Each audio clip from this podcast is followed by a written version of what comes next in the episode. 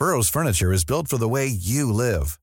From ensuring easy assembly and disassembly to honoring highly requested new colors for their award-winning seating, they always have their customers in mind. Their modular seating is made out of durable materials to last and grow with you. And with Burrow, you always get fast, free shipping.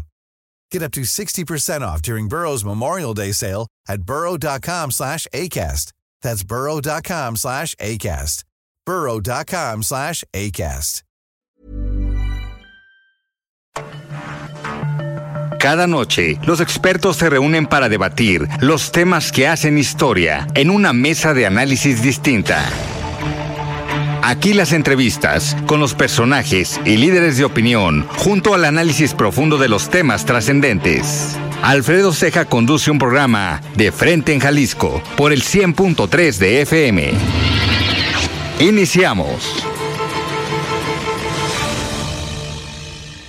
Hola, ¿qué tal? Muy buenas noches. Bienvenidos a una emisión más de De Frente en Jalisco, aquí en Heraldo Radio Jalisco. Hoy jueves 7 de diciembre quiero agradecer como todos los días en los controles técnicos a Antonio Luna y a Ramón Luna, en la producción y redacción de este espacio a Ricardo Gómez y recordarles nuestro número de WhatsApp para que se comuniquen con nosotros, el 3330 1779 66. El día de hoy vamos a tener esta mesa de análisis de los jueves con Iván Arrazola. Además vamos a platicar con Salvador Villaseñor, el es coordinador de Desarrollo Económico y Combate a la Desigualdad en el municipio de Zapopan. Y como cada jueves vamos a escuchar el comentario de Mario Ramos, él es ex consejero del Instituto Electoral y de Participación Ciudadana del Estado de Jalisco, y también el comentario de Raúl Flores, él es presidente de Coparmex Jalisco. Les recordamos que nos pueden escuchar en nuestra página de internet heraldodemexico.com.mx, ahí buscar el apartado radio y encontrarán la emisora de Heraldo Radio Guadalajara. También nos pueden escuchar a través de iHeartRadio en el 100.3 de FM. Y les recordamos nuestras redes sociales para que se comuniquen por esta vía. En Twitter, ahora ex, me encuentran como arroba alfredo Y también los invitamos a que sigan la cuenta de arroba heraldo radio GDL. Y pueden escuchar esta mesa de análisis y todas las entrevistas en el podcast de De Frente en Jalisco en cualquiera de las plataformas. El análisis de Frente en Jalisco.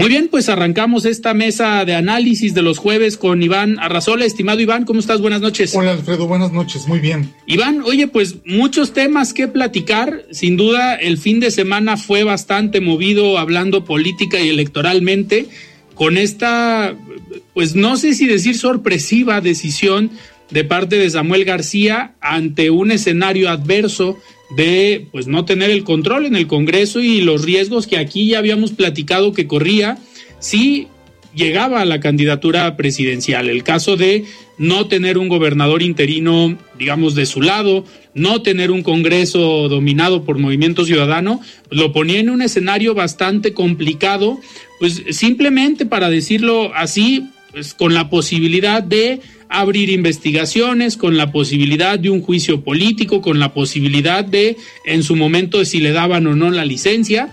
Pero los que salen perdiendo yo creo que son los habitantes de Nuevo León, ¿no? Completamente, Alfredo. Mira, eh, se, puede analizar desde muchas aristas porque también ha habido como muchas opiniones encontradas, ¿no? Respecto a este tema. Por ejemplo, se ha señalado que eh, a Samuel pues le, quitaron este, la, candidatura en la mesa, que no, no, no, hubo un, trato justo hacia, hacia el gobernador de Nuevo León. Pero bueno, este finalmente era un asunto legal, Alfredo, así tan, tan, tan sencillo como eso, de que a Samuel García en ningún momento le negaron la licencia, el Congreso se la dio. Eh, lo que no le, le gustó a Samuel García fue que eh, la persona que iba a quedar como gobernador interino no perteneciera a su equipo político, no perteneciera a su partido político y eso al final es lo que termina eh, pues desencadenando esta reacción el día viernes por la madrugada. Eh, Samuel García decide reasumir el cargo como gobernador y con esto pues queda inhabilitado para ser candidato a la presidencia de la República porque ya no cumple con el requisito constitucional de los seis meses, eh, previos a la, a la elección presidencial y bueno, con eso pues también quedaron pues truncas muchas situaciones, toda la publicidad que ya, ya veíamos por, por las ciudades, ¿no? Esta leyenda de el, el, nuevo Samuel, pero ya dijo que se va a lanzar en, en seis años, ¿no? Entonces, bueno, al nuevo Samuel le pueden poner de nuevo Samuel y pues ya no este, se ahorran un poco ahí de, de publicidad. Pero y lo importante también, Alfredo, de todo esto es las consecuencias que va a tener para Movimiento Ciudadano, claro. pues esta candidatura fallida, ¿no? Porque ya estamos viendo las consecuencias. Por ejemplo, vimos ayer esta reacción en el Senado de la República realmente muy fuerte, muy contundente, el anuncio de que se rompe el bloque, de, contención. Y bueno, esto abre, abre muchas posibilidades. Y muchas dudas, ¿no? También. Y muchas dudas también porque no es poco lo que se está discutiendo en este momento en el Senado de la República. Ya ayer vimos, nuevamente trataron de eh, elegir a los comisionados del INAI y no se alcanzaron estas dos este, terceras partes que se requieren, pero también está el asunto, Alfredo, de la elección de la, de, la ministra, ¿no? Así es. Para, para sustituir a Saldívar.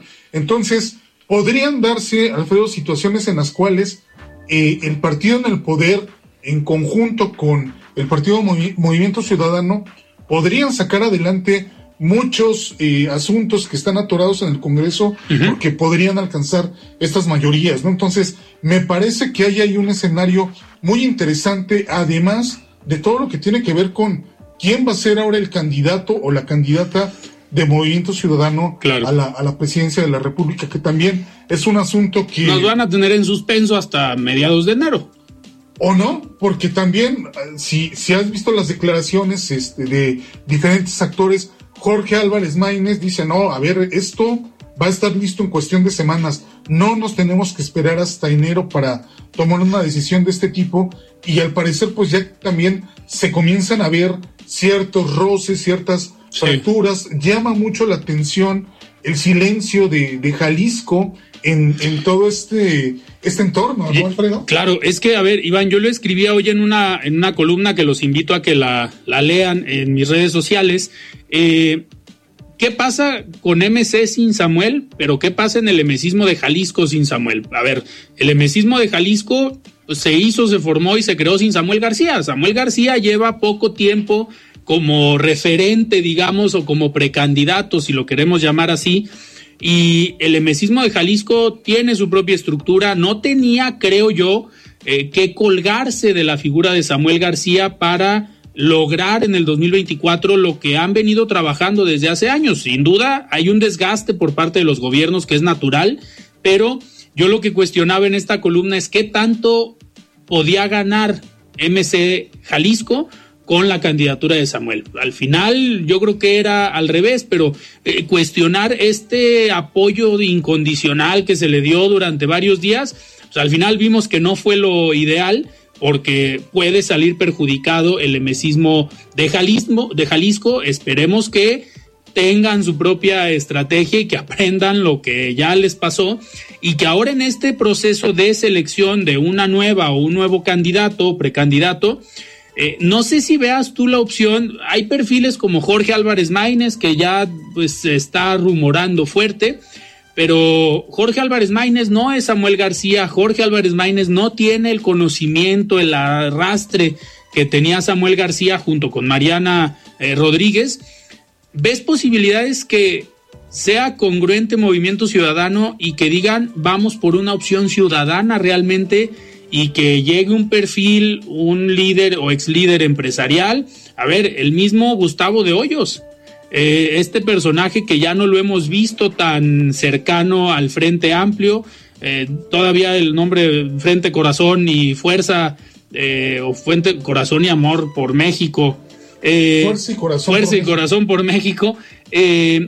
no lo hemos visto ya Gustavo de Hoyos cercano a ese grupo. Pareciera que después del impulso que dieron tanto él como Claudio X González al Frente Amplio en su momento, pues hoy los vemos un poco apartados. Un perfil así, ahora por Movimiento Ciudadano, realmente ciudadano, eh, pudiera ser interesante y yo no veo lejano que estén explorando esa posibilidad ante la imposibilidad de muchos cuadros por no haber pedido licencia eh, a tiempo. Y otros porque no quieren jugar ahorita como Luis Donaldo Colosio. No sé si veas tú esa posibilidad que sorprende MC en enero, que ahorita todo diciembre se encarguen de buscar y de operar para convencer a alguien y que en enero nos den esa sorpresa. Mira, eh, podría ser, Alfredo, que pudieran ir por un perfil ciudadano, aunque me parece que no es el sello de, de MC, ¿no? MC lo que lo ha caracterizado es pues la presencia de estos nuevos liderazgos jóvenes, ¿no? De alguna forma, Samuel García representaba precisamente como ese sello de la, de la juventud, de los nuevos cuadros, ¿no? Ellos mismos se presentan como la, la, la nueva política y, y, que tienen varios cuadros ahí, los tienen, pero por alguna razón, Alfredo, yo creo que la apuesta de Dante Delgado siempre estuvo en una persona y que no estaba dentro de Movimiento Ciudadano y que bueno, hace poco esa persona anunció que se quedaba en el partido, en el, en el poder, que se quedaba en Morena, ¿no? Y se llama Marcelo Ebrard, que, que, me parece que ya ahora a la luz de cómo se dan las cosas, ese era el, candidato, pero por alguna razón no, no llegó, ¿no? no o, por algunas carpetas. O por algunas carpetas. Va, puede ser cualquier situación, pero me, me parece, Alfredo, que aquí sobre todo una cuestión, lo que, lo que está en juego es, como tú bien lo señalas, esta presencia mediática, esta narrativa que yo no sé si en 10 días realmente revolucionaron y, cambiaron todo el tablero electoral, pero ciertamente empezaba a generar mucho interés la, la pre-campaña de, de, Samuel García, y no solamente por Samuel García, sino por su esposa, ¿no? claro. Pues eh, es un imán mediático muy, este, muy, muy fuerte. Según ha trascendido Alfredo, la, la, disputa por la candidatura estaría entre el diputado Jorge Álvarez Maínez y también se menciona el nombre del senador Juan Cepeda, ¿no? Que bueno, viene del PRD y que bueno, ahora está en, en, Movimiento Ciudadano y que todo el mundo pensaba que iba a contener en la elección del Estado de México y por alguna extraña razón. claro, ¿con qué legitimidad levanta la mano, no? Decidió no, no, no concursar, pero ahora el problema es que pues, prácticamente no tienen cuadros para para poder postular a alguien con ese imán mediático que tenía, que tenía Samuel García. Y, y por otro lado, Alfredo, también me parece que explorar la idea de una mujer habría sido muy interesante. Patricia Mercado, pues evidentemente era la, la, el, la, siguiente, digamos, pero Patricia Mercado también dijo, a ver, mandó un tuit muy largo, dijo, yo me quedo en el Congreso, le apuesto al tema de la pluralidad. Entonces, ahora el gran problema es que se empiezan a quedar sin, sin, sin candidatos y me parece que aquí le tenemos que dar la razón a Enrique Alfaro cuando levantó la voz y habló de que el eh, Movimiento Ciudadano no había una estrategia clara. Ahora, con el paso del tiempo, lo que estamos viendo, pues es evidentemente ya una situación que le está generando una crisis a Dante Delgado. Pero también esto que mencionabas de Jalisco, me, me parece también de alguna forma, eh, Alfredo, que en Jalisco se han venido preparando las cosas de forma distinta. No sé si te habrá tocado ver por ahí algunos espectaculares en la zona metropolitana de Guadalajara donde promueven el voto diferenciado. Sí, claro. ¿No? Y hablan de esta idea de votar por este por Lemus para la, la gubernatura y votar por la candidata de fuerza por fuerza y corazón por México este para la para la presidencia. Me parece que en ese sentido al menos un sector no, no sabemos quién puso esos espectaculares, pero están promoviendo una, una estrategia de voto diferenciado que no necesariamente contempla al candidato de MC a la, a la presidencia de la República o candidata. Creo que por ahí también quedan otros perfiles, por ejemplo, Ivonne Ortega, que ya fue eh, gobernadora. ¿no? En el estado de Yucatán, pero sí se ve en este momento una, una crisis, porque además MC tenía la mira muy alta puesta, ¿no? O sea, ellos apostaban por lo menos al segundo lugar a, nivel nacional y ahora esto, esto me parece que sí podría tener una afectación importante, sobre todo a nivel nacional, de pensar en incrementar sustancialmente tu presencia en el Congreso y en algunas gubernaturas a mantener el registro, ¿no? Lo cual me parece que podría ser un golpe muy, muy fuerte para el partido. Claro. Oye, Iván, y pasando a otro, a otro tema que sin duda no, no tiene relación con lo electoral, pero sí tiene relación con el futuro del país. Se presentaron los resultados de la prueba PISA, esta prueba, esta evaluación eh, al nivel académico, tanto en matemáticas como en español, eh, pues, y digo, y en comprensión eh, lectora y en ciencias, pues a México no le va nada bien, pero se está tratando de justificar que la prueba PISA fue creada por eh, algunos, digamos, intereses económicos de otra parte del mundo, porque hay que recordar que la prueba PISA es internacional. Eh, si bien hay una identificación, una división, perdón, al interior del país por estados, donde se pueden hacer también comparativos, pues el presidente sale a decir que por un lado la pandemia y por otro lado que ellos no confían en estos resultados y que a todos les fue mal. Sí, pues todos los países tuvieron pandemia, a todos los países les fue mal, pero hay que preocuparnos más por cómo le va a México y creo que es eh, lamentable al menos que algunos de los números, es que por ejemplo México obtuvo 126 puntos menos que Japón, que es el país mejor evaluado, y solo seis puntos de diferencia con eh, Colombia, que es el último lugar dentro de los países de la, de la OCDE. México es el tercer país peor evaluado de la OCDE en matemáticas y comprensión lectora, y el país con el peor puntaje en ciencia. Y por otro lado vemos también que pues, desaparecen el CONACIT, que bajan estos apoyos para la ciencia y la tecnología. Iván, pareciera que todo va, que todo va ligado por dar otro dato y empezamos con el análisis. En matemáticas, México retrocedió a niveles similares a los de 2003. Es decir, estamos peor que como estábamos en el gobierno anterior o en el gobierno de Felipe Calderón, con eso de que al gobierno federal le gusta compararse mucho con el gobierno de Peña y con el gobierno de Calderón, pues hoy en matemáticas estamos peor que esos dos eh, gobiernos Estamos, hay una caída de 24 puntos en comparación con 2009 y de 14 puntos en comparación con 2018. Entonces, creo que pues no, no es un buen panorama para México. Y ojo, estas pruebas, los resultados también o las consecuencias las vamos a ver en las próximas generaciones, en los próximos años, cuando estas generaciones que hoy están estudiando lleguen a la vida profesional. Pues mira, me, parece, Alfredo, que de alguna forma también ya lo, lo, comenzamos a ver en, las aulas, ¿no? Y eso, y eso es un hecho. Esta prueba que se aplica a jóvenes de, de, 15 años, que son los que están ingresando al, al, bachillerato y que, como bien comentas, se, se, aplicó en 2022, pues bueno, México es el lugar número 51 de 81 países que, que que le, entran a, esta, a esta medición.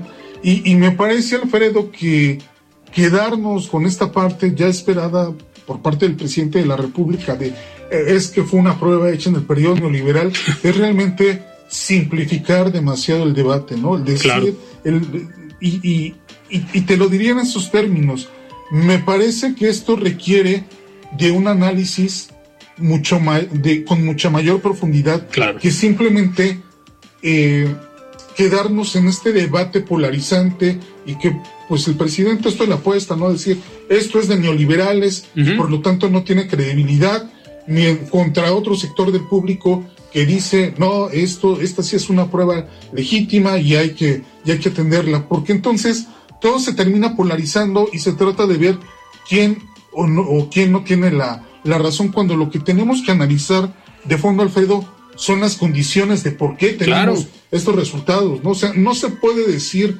que este resultado se le pueda atribuir directamente a la presidencia de López Obrador sin tomar en cuenta todo lo, anterior. todo lo anterior. Y aparte, todo lo que se tuvo que enfrentar en materia de la eh, pandemia durante la, la época del COVID. Hubo estudiantes que literalmente se quedaron sin poder estudiar porque las aulas cerraron, muchas personas no tuvieron acceso a Internet, muchas personas perdieron el contacto con, con sus profesores. Eh, esta idea de, bueno, dar clases a través de la, de la televisión pública y, bueno, otras cadenas eh, privadas que se unieron, fue un esfuerzo que se hizo para tratar de alguna forma de... De decir que se estaba haciendo algo. De decir que se estaba haciendo algo, pero quizás era lo único que se podía hacer, Alfredo, en ese momento. De tal manera que me parece que estos resultados en parte son entendibles, son explicables porque enfrentamos realmente un contexto muy complicado, ¿no? O sea, lo, que, lo que se dio del año 2020 al año 2022 en nuestro país es una situación que me parece que esto es apenas una parte de todo lo que se está descubriendo que, que pudo haber ocurrido.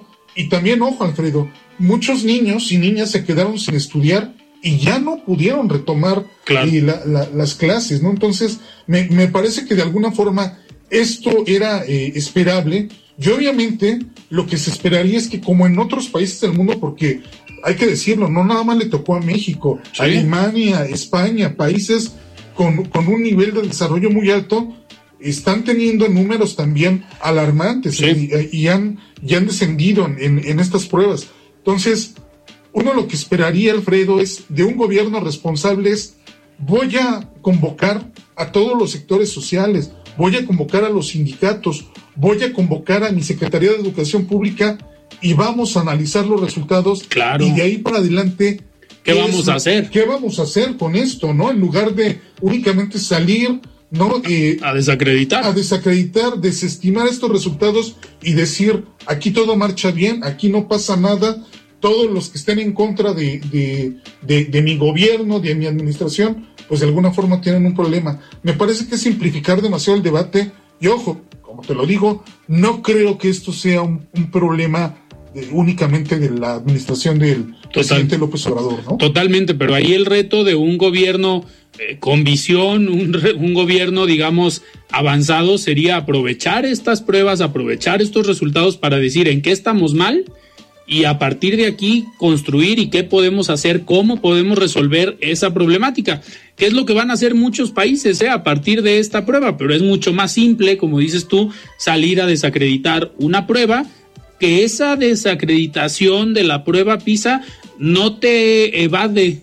o no te quita la realidad que se está viviendo en el país en materia educativa. Algo eh, similar se ha hecho acá en Jalisco de tratar de comparar y decir, oiga, nosotros hicimos este sistema educativo o esta modalidad de recrea o este nuevo sistema y al final no nos fue tan mal como a nivel federal, pero creo que sí están teniendo la capacidad para el secretario de Educación, Juan Carlos eh, Flores, que por cierto vamos a, a, invitarlo aquí a de frente, porque han hecho un análisis interesante desde lo local, desde lo que construyeron desde 2019, qué impacto eh, o por, por, qué no nos fue tan mal en, en Jalisco gracias a este sistema educativo. Eso es lo que tendría que estar haciendo eh, el gobierno federal y no estar desacreditando de manera simplista la, la prueba PISA. Así es, eh, vamos a esperar porque seguramente este debate apenas comienza, pero ojo Alfredo, también hay algo muy importante aquí.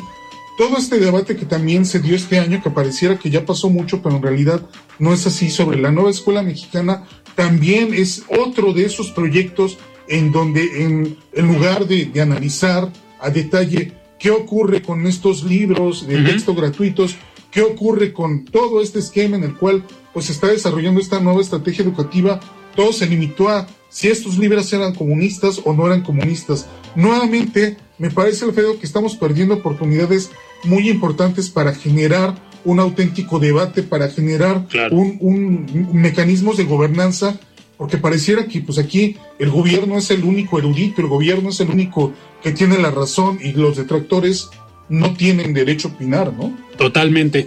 Pues vamos a seguir muy atentos, Iván, a este eh, tema. Vamos a esperarnos a la siguiente semana a ver qué sucede, tanto en lo electoral como en este tema educativo. Y por último, nos quedan dos minutos. Se da una noticia hoy, creo, importante para la Universidad de Guadalajara se va a hacer un replanteamiento en, en, cuanto al presupuesto para el 2024 para incrementar el presupuesto y dejarlo en la ley eh, y que tenga la certeza la Universidad de Guadalajara del presupuesto, un incremento pues bastante, bastante considerable de cerca del 5%. Eh, por ciento. Eh, buena noticia, ¿no? Para la Universidad de Guadalajara y tal vez con un juego político para asegurar que el rector de la universidad se quede en la universidad y que no busque alguna candidatura. Pues mira, todo el problema empezó por un asunto de dinero y parece que al final del sexenio se está encontrando la solución, Así es. pues en donde, en el, en el recurso económico. Es interesante, eh, Alfredo, este, que, que ya por ley queda establecido que, bueno, Claro. 5% del presupuesto se destinará a la Universidad de Guadalajara y un 0.3% en materia de, De infraestructura. de infraestructura. Digo, habrá que ver cómo recibe este mensaje pues, la comunidad universitaria y cuál es el mensaje de, de Ricardo Villanueva, ¿no? Que, bueno, a ver si, Habrá que ver. que, que si esta cifra le convence, pero también, con- y coincido, tiene una intencionalidad política, sobre todo en estos momentos de alianzas, de, de destapes, de muchas cosas que se están dando. Ujú. Es probable que podamos encontrar la, la, la- la paz entre el gobierno y la Universidad de Guadalajara. Que al final parece que se están poniendo de acuerdo y eso es lo que más vale para la Universidad de Guadalajara y para el Estado y para los estudiantes. Así es. Muy bien, Iván, nos tenemos que despedir. Nosotros vamos a un corte, pero muchísimas gracias. Alfredo, nos vemos. Muy bien, nosotros vamos a un corte y regresamos. Siga con Alfredo Ceja y su análisis de frente en Jalisco por el Heraldo Radio 100.3. Hey, it's Ryan Reynolds, and I'm here with Keith, co star of my upcoming film, If, only in theaters, May 17th. Do you want to tell people the big news? Right, I'll do. Sign up now and you'll get unlimited for $15 a month in six months of Paramount Plus Essential Plan on us. Mintmobile.com slash switch. Upfront payment of $45 equivalent to $15 per month. Unlimited over 40 gigabytes per month. Face lower speeds. Videos at 480p. Active Mint customers by 531.24 get six months of Paramount Plus Essential Plan. Auto renews after six months. Offer ends May 31st, 2024. Separate Paramount Plus registration required. Terms and conditions apply if rated PG. I'm Sandra, and I'm just the professional your small business was looking for. But you didn't hire me because you didn't use LinkedIn jobs. LinkedIn has professionals you can't find anywhere else, including those who aren't actively looking for a new job but might be open to the perfect role, like me. In a given month, over 70% of LinkedIn users don't visit other leading job sites. So if you're not looking on LinkedIn, you'll miss out on great candidates like Sandra. Start hiring professionals like a professional. Post your free job on linkedin.com/people today. 3. La voz de los expertos.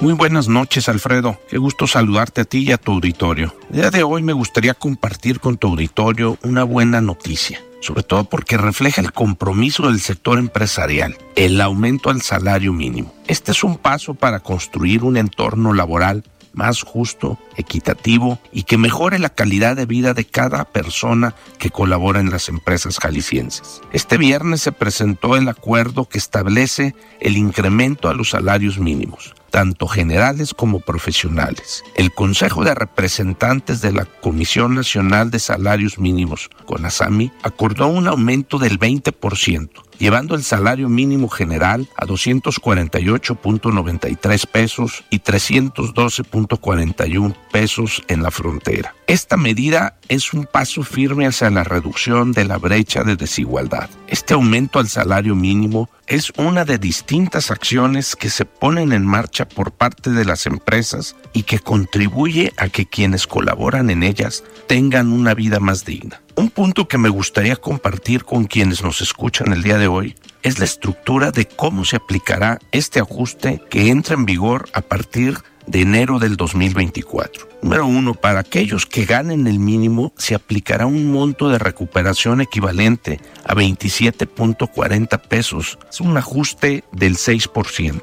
Número dos, para los salarios profesionales será del 20%. Es decir, aquellos que se encuentran en la tabla publicada por la CONASAMI en oficios como son la albañilería, carpintería, choferes, por mencionar algunos. Y número tres, para el resto de salarios contenidos dentro de los contratos será con base a la inflación y la productividad. Alfredo, desde Coparmex reconocemos el valor de respetar la dignidad humana y poner siempre a las personas en el centro. Por ello, continuaremos impulsando iniciativas que contribuyan a mejorar la calidad de vida de todas las familias en México y especialmente en Jalisco. Pueden estar al tanto de este y otros temas en mi Instagram como Raúl Flores López y en X como Raúl Flores. Que tengan una excelente noche. Muy bien, muchísimas gracias Raúl por este comentario. Nosotros estamos de regreso aquí en De Frente en Jalisco y platicamos el día de hoy con Salvador Villaseñor, él es coordinador de Desarrollo Económico y Combate a la Desigualdad en el Ayuntamiento de Zapopan. Zapopan. Estimado Chava, ¿cómo estás? Buenas noches. ¿Cómo estás, Alfredo? Muy buenas noches. Muchas gracias por la invitación y obviamente Gracias a todos tus radioescuchas que están el día de hoy con nosotros. Muchísimas gracias. Oye, Chava, pues habitualmente nos gusta platicar contigo por todos los proyectos que traen en Zapopan y ya hacía ratito que no platicábamos. Y ahorita en este ejercicio ya de prácticamente cierre de año, me gustaría arrancar esta conversación preguntándote pues, cómo le fue a Zapopan en cuestión de desarrollo económico. Pues mira,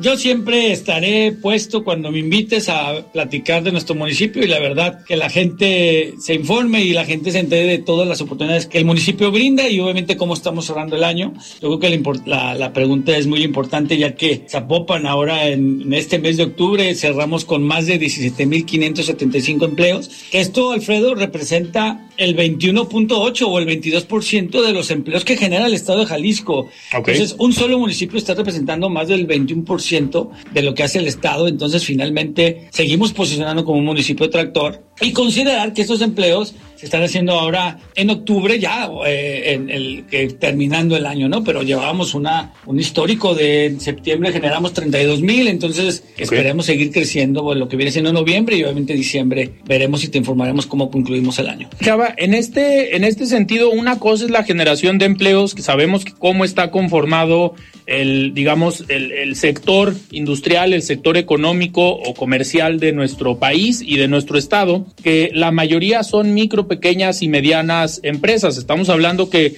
en el país y en Jalisco son cerca del 92% las que conforman este, pues, este tipo de empresas, pero en Zapopan se ha visto también la llegada de grandes empresas. Esta dinámica continuó durante este año. Podemos hablar que también fue un buen año para Zapopan en cuestión de la llegada de inversión, ya sea extranjera o de nuevas empresas, pero que estamos hablando de grandes empresas? Sí, mira, Zapopan siempre va a ser, yo el municipio tractor o el municipio que realmente genera las condiciones para que las empresas transnacionales y nacionales y las MIPIMES se instalen en nuestro municipio. ¿Por qué? Porque tenemos más de 35 parques industriales, porque tenemos un amplio sector rural, porque tenemos una manufactura de calidad, porque tenemos universidades, porque tenemos personas que se dedican al emprendimiento e innovación, porque tenemos la única política pública en Cubarte que platicaremos ahorita que está sobre las economías futuras, economías naranjas, arte, arte, arte digital, narrativa gráfica, creación de videojuegos. Entonces, todo este entorno que te platico hace que seamos un, un municipio tractor. Pero algo bien importante, Alfredo, esto sí te lo quisiera comentar. Decían que Jalisco era el Silicon Valley de México posicionando en Zapopan, pero ahora Zapopan seguimos siéndolo, pero no en Silicon Valley, sino de manufactura, sino un Silicon Valley de, de, de, de manufactura intelectual, que la que piensan, desarrollan nuestros jóvenes, nuestras personas, se quede en una manufactura patentada en tema de creación de conocimiento. Y eso es lo que estamos haciendo nosotros de Zapopan. Y lograr obviamente que el entorno global de, de, de, lo que está pasando en México, en Jalisco, la perspectiva general globalizada con una inflación del 4.9, uh -huh. hubo una decremento de la inflación de cómo empezamos el año. Sí. Entonces eso nos ha beneficiado mucho para la instalación de los negocios y de las empresas en nuestro municipio, que la verdad celebramos y vemos y alabamos obviamente eh, y posicionamos la visión de, de, los presidentes, tanto Juan José Frangé como Pablo Lemos, en este caso para poder seguir generando negocios, ¿no? Precandidatos hoy. ¿no? Precandidatos hoy. Eh, Chava, en este, ahorita que hablas de esta pues de esta nueva generación de proyectos, si bien la industria maquiladora o el tema de eh, la industria tradicional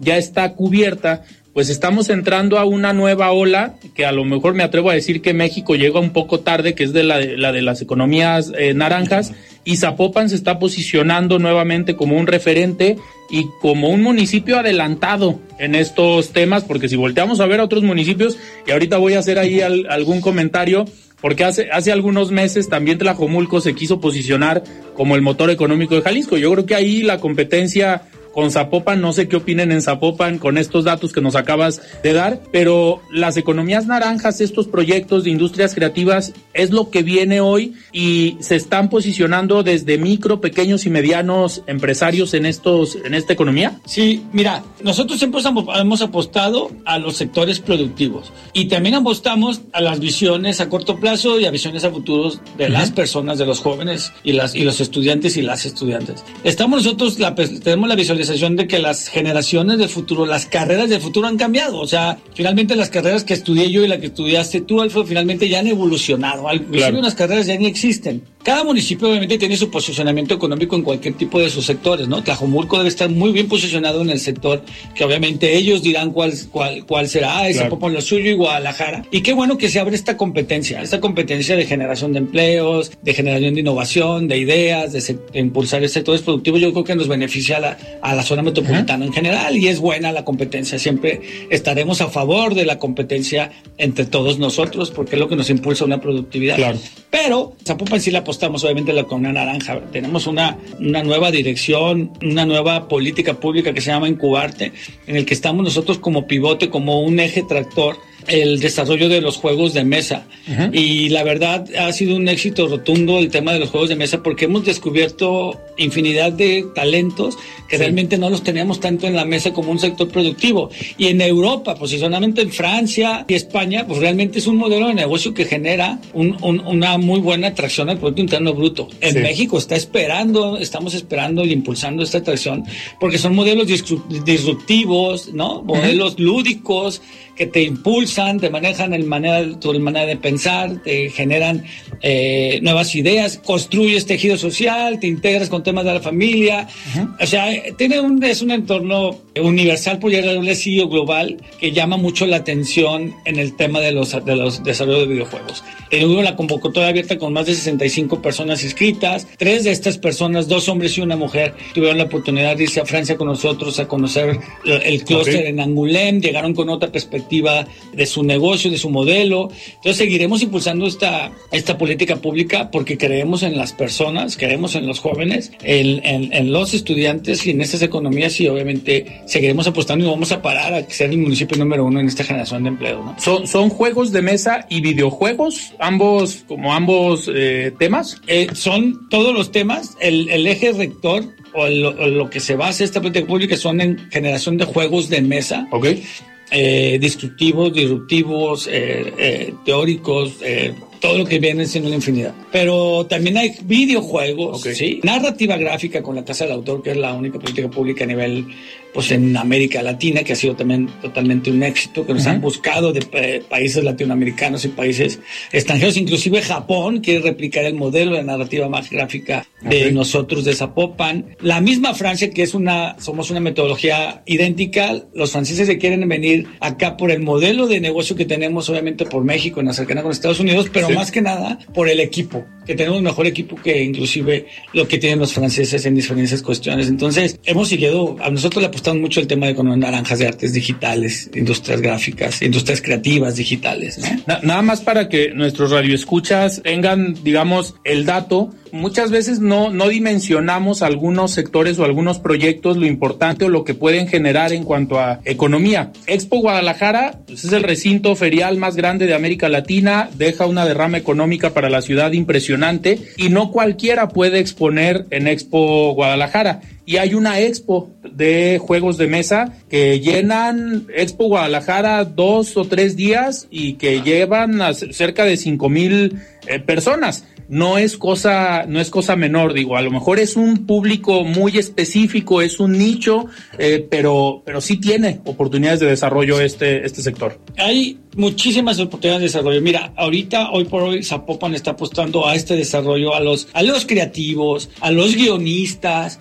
a, a, a, los, a los escenógrafos, uh -huh. a este clúster cinematográfico, estamos apostando que en torno a todo eso que tú estás diciendo, los listas de los videojuegos es otro sector que estamos también obviamente sí. apostando. Expo lo tiene como tú lo dices, pero por ejemplo la FIL, ¿no? Que acaba de sí, terminar claro. el domingo, eh, es, es la Feria Internacional del Libro más grande del mundo, donde vienen expositores de todo el mundo y estuvo hoy la Unión Europea invitada y había un área especial del cómic y ahí uh -huh. estaba Zapopan con, con un stand de la Casa del Autor donde nuestros nuestros residentes de la Casa de Autor pues, pudieron exponer su arte, ¿no? Su, su, caricatura, tener su fanzine. Entonces, todo este tipo de acciones, pues solamente las dan estas políticas públicas que apuestan a la innovación y a futuro y que obviamente las hemos impulsado y las seguiremos impulsando y no pararemos hasta el último día de la administración claro. este, que estaremos aquí en el municipio. Chava, otro de los conceptos que hoy nos hemos puesto, los que nos gusta analizar la política pública, uno de los conceptos que pudiéramos decir está de moda, que conoces bastante bien, es la innovación social. Y muchos de los proyectos que ustedes están implementando tienen que ver con este concepto. Me gustaría que nos explicaras un poquito qué es la innovación social y cómo la están eh, buscando implementar desde las políticas públicas en Zapopan.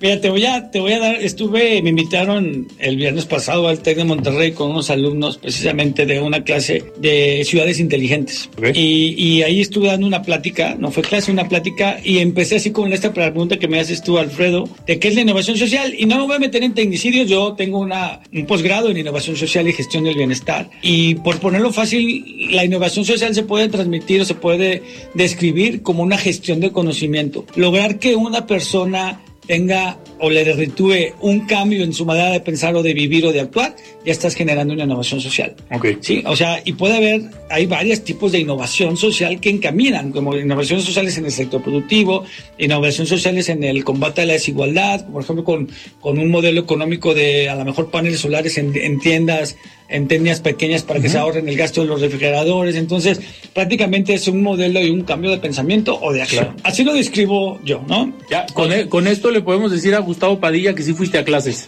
Ahí le podemos decir, yo creo que sí, o a, o a lo mejor que tengo un análisis eh, muy personal, pero que es muy entendible, muy amigable para que todos podamos promover la innovación Claro. social. Zapopan, eh, estamos trabajando una- con Neurona Innovación Social porque vimos que las personas, los jóvenes y las chicas de las preparatorias levantaban la mano y a veces no las tomaban en cuenta. Entonces, con proyectos de innovación social realmente transforman sus comunidades con iniciativas propias. ¿Y qué hace? Hace, hace una cohesión entre la comunidad, entre el gobierno y entre la universidad o la, o la academia.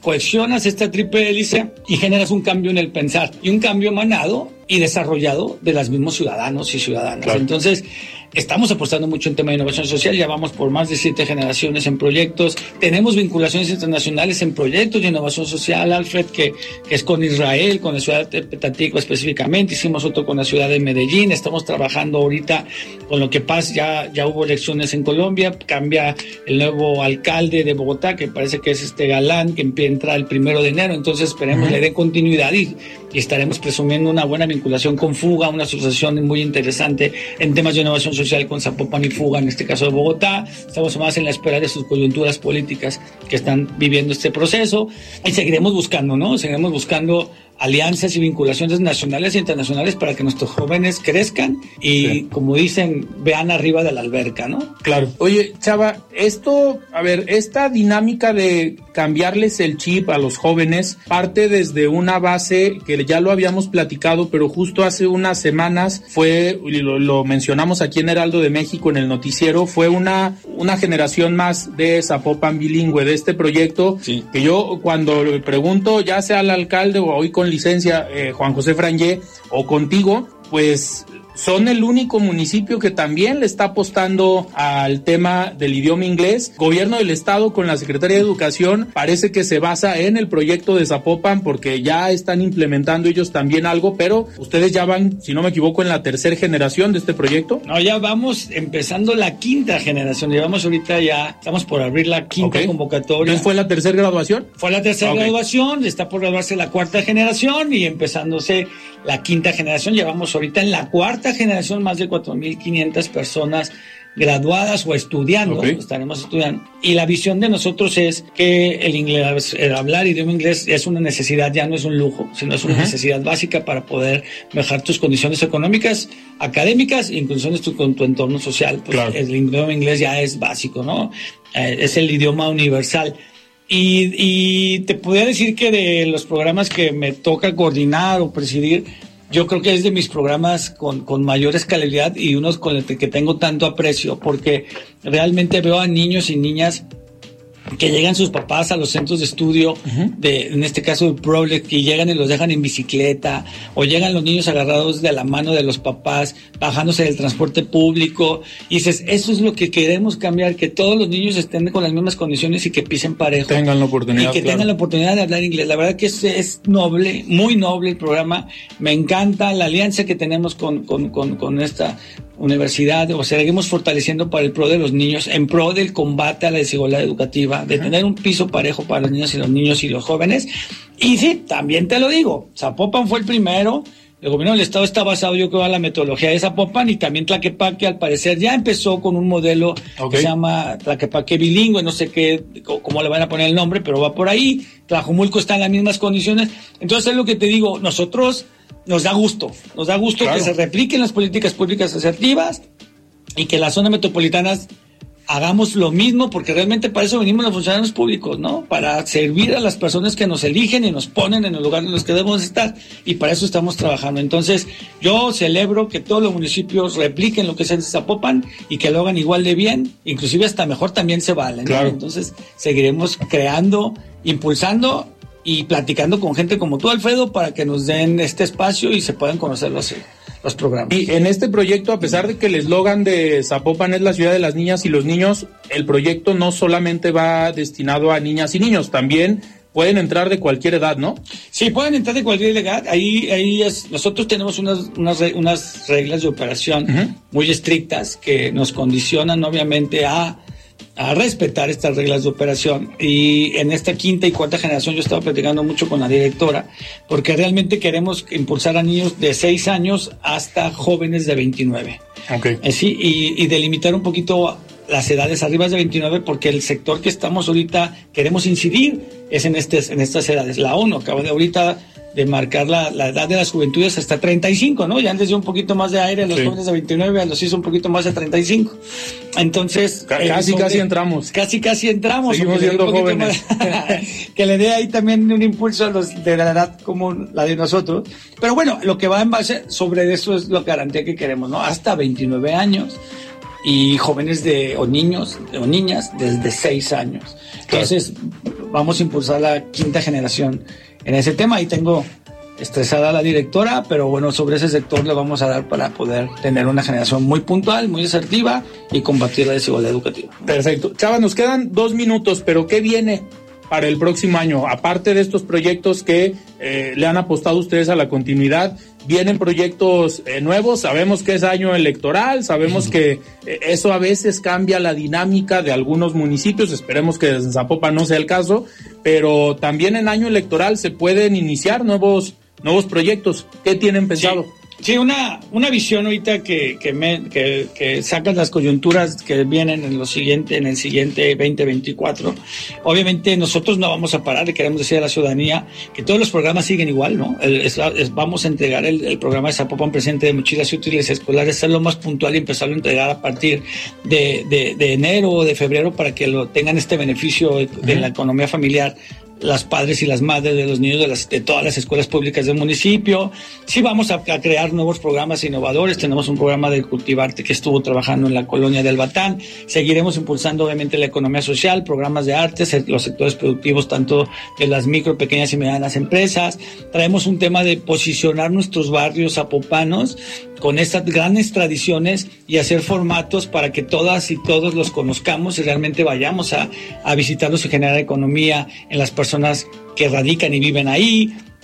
Entonces vienen muchas cosas nuevas, la, la, la visión del gobierno estará el presidente, nuestro presidente, cuando regrese nuestro precandidato o presidente municipal, pues es una persona que no para, entonces seguiremos trabajando e impulsando nuevos proyectos y ya los procesos nos dirán, pero el gobierno sigue y no para y seguirán todo puntual y seguiremos haciendo cosas buenas que benefician a la gente. Perfecto, Chava, pues ya el próximo año estaremos platicando de cómo arrancan y qué viene eh, puntualmente en estos proyectos y cómo los van a ir eh, acomodando a lo largo del año. Muchísimas gracias. Gracias, Alfredo. Te agradezco muchísimo este tiempo. Agradezco mucho a todos tus escuchas que tengan muy buenas noches y feliz Navidad y próspero año nuevo. Un poquito adelantado. No sé si tienen tiempo de decirlo que, que son ya las fechas decembrinas y esperamos vernos en el año para platicar contigo y darnos el abrazo del 2024, Alfredo. Perfecto. Muy bien, pues platicamos con Salvador Villaseñor, coordinador de Desarrollo Económico y Combate a la Desigualdad en el Ayuntamiento de Zapopan y nosotros vamos a escuchar el comentario de Mario Ramos, él es consejero del Instituto Electoral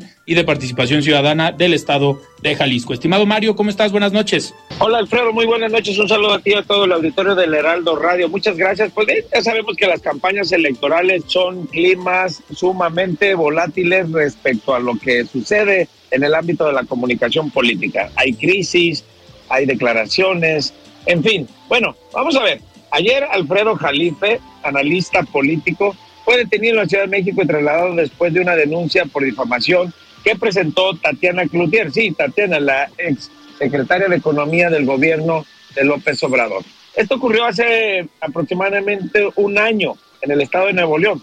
Bueno, Alfredo, auditorio, en el estado de Nuevo León todavía prevalece en el Código Penal, en el artículo 345, que la difamación está tipificada. En este sentido, Jalife lo detuvieron, ya fue liberado y este evento pues nos deja algunas reflexiones. En concreto, la exsecretaria de Economía y hoy vocera de la campaña de Claudia Sheinbaum eh, promovió un juicio a raíz de las declaraciones que había hecho Alfredo Jalife en las que le había acusado de robar el litio mexicano. También había dicho que era perdedora, ignorante y locuaz. Además, tras la renuncia de Tatiana Clutier a la secretaria, Jalife la tildó de anti-mexicana e incluso celebró su salida. Así se marcó el inicio de esta disputa pública entre ambos. Bueno, en aquel momento, Alfredo, en 2022, no había plena certidumbre de quién sería la o el candidato de Morena. Bueno, hoy está claro, es Claudio Sheinbaum y Tatiana Cloutier está repitiendo en el mismo encargo que tuvo en la campaña de Andrés Manuel López Obrador, es coordinadora, vocera, es una pieza clave de la campaña de Claudia Sheinbaum. Bueno, este conflicto entre Cloutier y Jalife, por supuesto que se trasladó a la arena en la que opina la candidata Claudia Sheinbaum y también el presidente López Obrador.